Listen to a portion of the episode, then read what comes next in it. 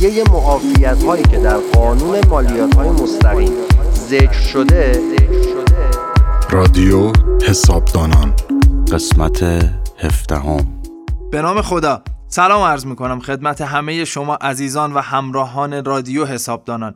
با 17 همین قسمت از مجموعه پادکست های رادیو حسابدانان در خدمت شما عزیزان هستیم. موضوع این قسمت ما نرخ صفر مالیاتیه. موضوعی که شاید خیلی از عزیزان و دوستان اون رو با معافیت مالیاتی اشتباه بگیرن. این دو مفهوم مفاهیم کاملا متفاوت از همدیگه هستن که امروز می‌خوایم با سید علی سرحدی عزیز راجع به تفاوت اون و اینکه اصلا نرخ صفر مالیاتی چی هست بحث و گفتگو کنیم. علی آقا سلام وقت شما بخیر.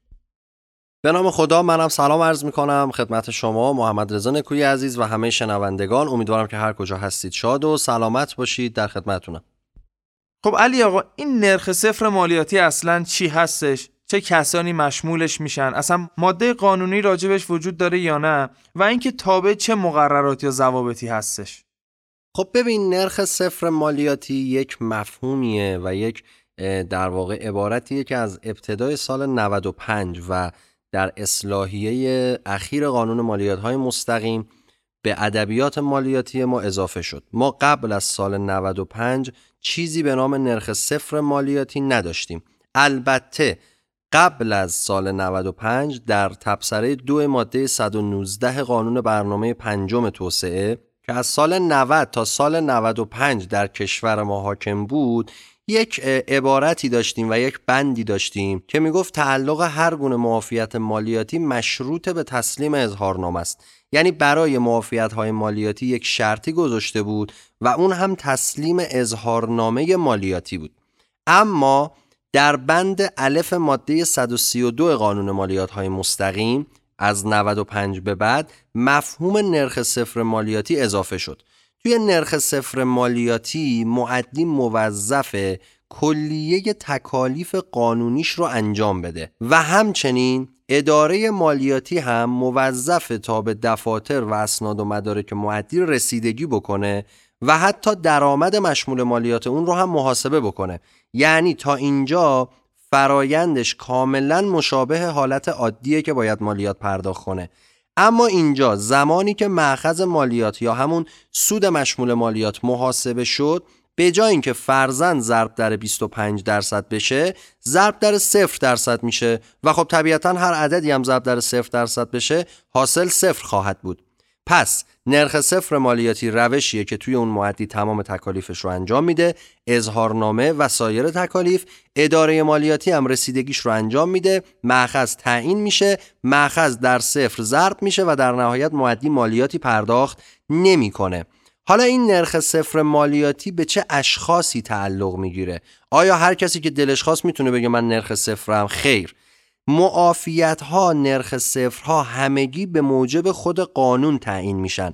یعنی تو خود قانون گفته شده که چه اشخاصی مشمول این نرخ صفرن. ما باید بحث معافیت ها رو بشناسیم بدونیم چه اشخاصی معافیت دارن چه اشخاصی نرخ صفر هستن چه اشخاصی مشوق مالیاتی دارن و همون اشخاص فقط می‌تونن از این مزایا استفاده کنن. پس این جنبه عمومی نداره و هر کسی بخواد نمی‌تونه از این مزایا استفاده بکنه.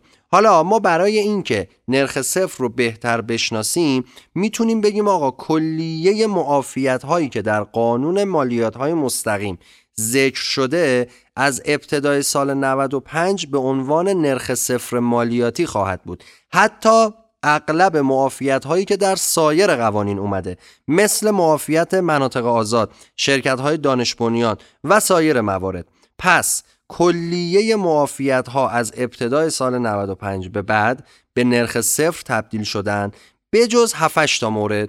که اون 7 تا مورد رو هم راجبش صحبت می‌کنیم و میگیم چه مواردی هستند پس ما پیش فرض رو می‌ذاریم که همه معافیت ها تبدیل شدن به نرخ صفر بجز اون مواردی که در ادامه خواهم گفت.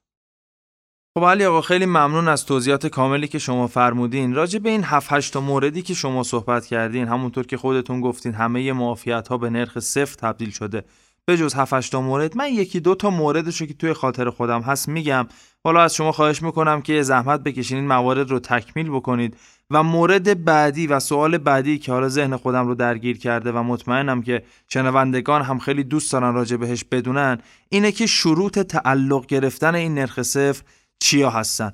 یکی از اون موارد معافیت های مالیاتی حقوق بگیراست که میشه به ماده 84 قانون مالیات های مستقیم هم اشاره کرد. و موضوع بعدی اشخاص حقیقی ماده 81 قانون مالیات های مستقیم هستن یعنی همون کشاورزها، دامدارا، دامپرورا و موارد دیگه که داخل این ماده ذکر شده. خب علی آقا این دوتا موردی بود که توی ذهن من بود. حالا می‌خوام از شما خواهش بکنم هم مابقی موارد رو بفرمایید هم پاسخ اون سوال اول منو بدید یعنی همون شروط تعلق نرخ صفر خب در خصوص اون اشخاصی که گفتیم معاف هستند و نرخ صفر نیستن. گفتیم یه 7 تا گروه هن یکیشو اشاره کردی معافیت های مربوط به مالیات حقوق. یکیش هم گفتی اشخاص حقیقی ماده 81 که هر دو درست بود. من موارد دیگه ای رو هم بهش اضافه می‌کنم. یکی معافیت تبصره 11 ماده 53 قانون هست تو بحث مالیات اجاره که در تهران تا 150 متر و در سایر شهرها تا 200 متر از اجاره املاک مسکونی معافیت داره که این معافه.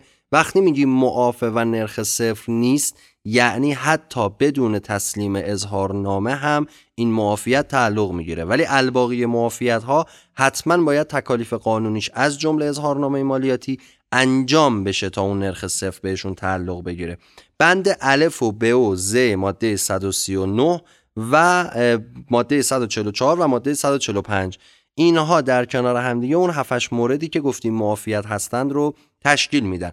اما در خصوص شروط تعلق نرخ صفر صحبت شد اولین شرط اینه که اون اشخاص خب مشمول نرخ صفر باشن. یعنی به موجب قانون گفته شده باشه که مثلا درآمدهای کشاورزی نرخ صفرن. بعد از این شرط اصلی ما سه تا شرط دیگه داریم که این سه تا شرط باید به صورت همزمان و در کنار هم اتفاق بیفته تا نرخ صفر به اشخاص مشمول این موضوع تعلق بگیره. شرط اول تسلیم اظهارنامه مالیاتی در موعد مقرره. شرط دوم ارائه اسناد و مدارک در موعد مقرره و شرط سوم ارائه دفاتر قانونی در موعد مقرره. موعد مقرر کیه؟ یعنی اون بازه های زمانی که قانون برای انجام اون تکلیف تعیین کرده. برای اظهارنامه میگیم اشخاص حقیقی تا پایان خرداد ماه سال بعد و اشخاص حقوقی تا چهار ماه پس از پایان سال مالی. برای ارائه دفاتر و اسناد و مدارک هم بعد از اینکه صورت جلسه دعوت اسناد و مدارک در راستای ماده 229 به معدی ابلاغ شد طبق ماده 29 آیین نامه اجرایی ماده 219 از هفت روز تا 15 روز معدی موظفه که دفاتر و اسناد و مدارک رو به اداره مالیاتی ارائه بکنه. پس اولا این موعد مقرر گفتیم کی میشه. بحث دفاتر فقط شامل اون دسته از اشخاصی میشه که طبق قانون موظف به تهیه و نگهداری و ارائه دفاتر هستند. یعنی کلیه اشخاص حقوقی و صاحبان مشاغل گروه اول. مشاغل گروه دوم و سوم اصلا نیازی به تهیه و ارائه دفاتر ندارن. پس این شرط براشون وجود نداره. اما در خصوص اسناد و مدارک همین نکته رو بگم. طبق بند چهار بخشنامه شماره 29824 اگر ما بخشی از اسناد و مدارک رو ارائه بدهیم و بخشی از اسناد و مدارک رو ارائه ندهیم همچنان نرخ صفر ما پابرجا خواهد بود. که این یک امتیازیه که بخشنامه برای معدیان مالیاتی در نظر گرفته. اونجا پیش بینی شده که من ممکنه چند تا فاکتورم ارائه بدم چند تا فاکتور ارائه ندم. اینجا نرخ صفر از بین نمیره و باز هم به معدی تعلق می‌گیره. اما در واقع بحث دفاتر و بحث اظهارنامه همونطور که گفتم بایستی در مورد مقرر انجام بشه. نکته بعدی که وجود داره طبق بند 8 همون بخشنامه 298 اگر معدی به هر دلیلی صحون یا عمدن از روی عدم آگاهی یا از روی اشتباه معافیت ها نرخ صفرها و مشوق های مالیاتیش رو در اظهارنامه خودش درج نکنه. یعنی تو اظهارنامه نیاره که من فرزن یه معافیتی دارم. اینجا معموران مالیاتی هیئت های حل اختلاف مالیاتی در هر مرحله ای که باشه موظفند اون معافیت مشوق یا نرخ صفر رو به معدی اعطا بکنن. یعنی دلیل نمیشه چون من تو اظهارنامه نزدم معافیت دارم پس دیگه معافیتم کلا از بین بره. طبق بند 8 بخشنامه 298 24 در هر مرحله ای از رسیدگی یا دادرسی باشیم اداره مالیاتی و ماموران مالیاتی موظفند اون معافیت مشوق یا نرخ صفر رو به ما بدن. بله خیلی ممنون علی آقا از توضیحات کامل شما. خب به عنوان سوال آخر می‌خوام ازتون بپرسم. مهمترین افرادی که مشمول این نرخ صفر میشن چه کسانی هستن؟ خب خیلی زیادن. محمد اشخاصی که مشمول نرخ صفر میشن یه دونه دوتا نیستن. ما اصلا یه فصلی در قانون داریم تحت عنوان معافیت ها فصل اول از باب چهارم قانون مالیات های مستقیم هست. از ماده 132 تا 146 مکرر رو هم به خودش اختصاص داده. اما اگر بخوام مهمترین هاش رو نام ببرم واحدهای تولیدی و معدنی که پروانه بهره برداری دارن طبق ماده 132 حالا بر اساس اون منطقه‌ای که مستقر هستند می‌تونن از نرخ صفر با رعایت یک سری شروط استفاده بکنن. مثلا شرط مسافتی دارن تولیدی ها که حالا توی پادکست معافیت ها مفصلتر راجبش صحبت خواهیم کرد. اما بحث شرکت های دانش بنیان هست بحث فعالیت های اقتصادی داخل مناطق آزاد رو داریم.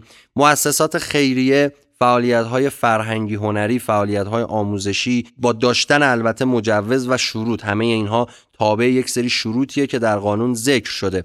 فعالیت های فرهنگی فعالیت های ورزشی فعالیت های در واقع آمول منفعه آموزشگاه ها مدارس یه سری از تعاونی ها بحث صادرات حالا اون هم صادرات هم تابع یک سری مقررات خاص خودش هست. اینا مهمترین مواردی هستند که مشمول نرخ صفر میشن. اما موارد دیگه هم وجود داره که قطعا تو پادکست مربوط معافیت ها خیلی مفصلتر راجبش صحبت می‌کنیم. بحث نرخ صفر مهمترین موضوعات مربوطش رو بررسی کردیم در این پادکست. اما خود بحث معافیت ها یک قصه خیلی طولانی داره. بحث ماده 132 تا 146 مکرره. ماده های بسیار مهمی داره که قطعا در موعد خودش مفصلا صحبت خواهیم کرد. مرسی از شما و همه شنوندگان عزیز. تا درودی دیگر بدرود.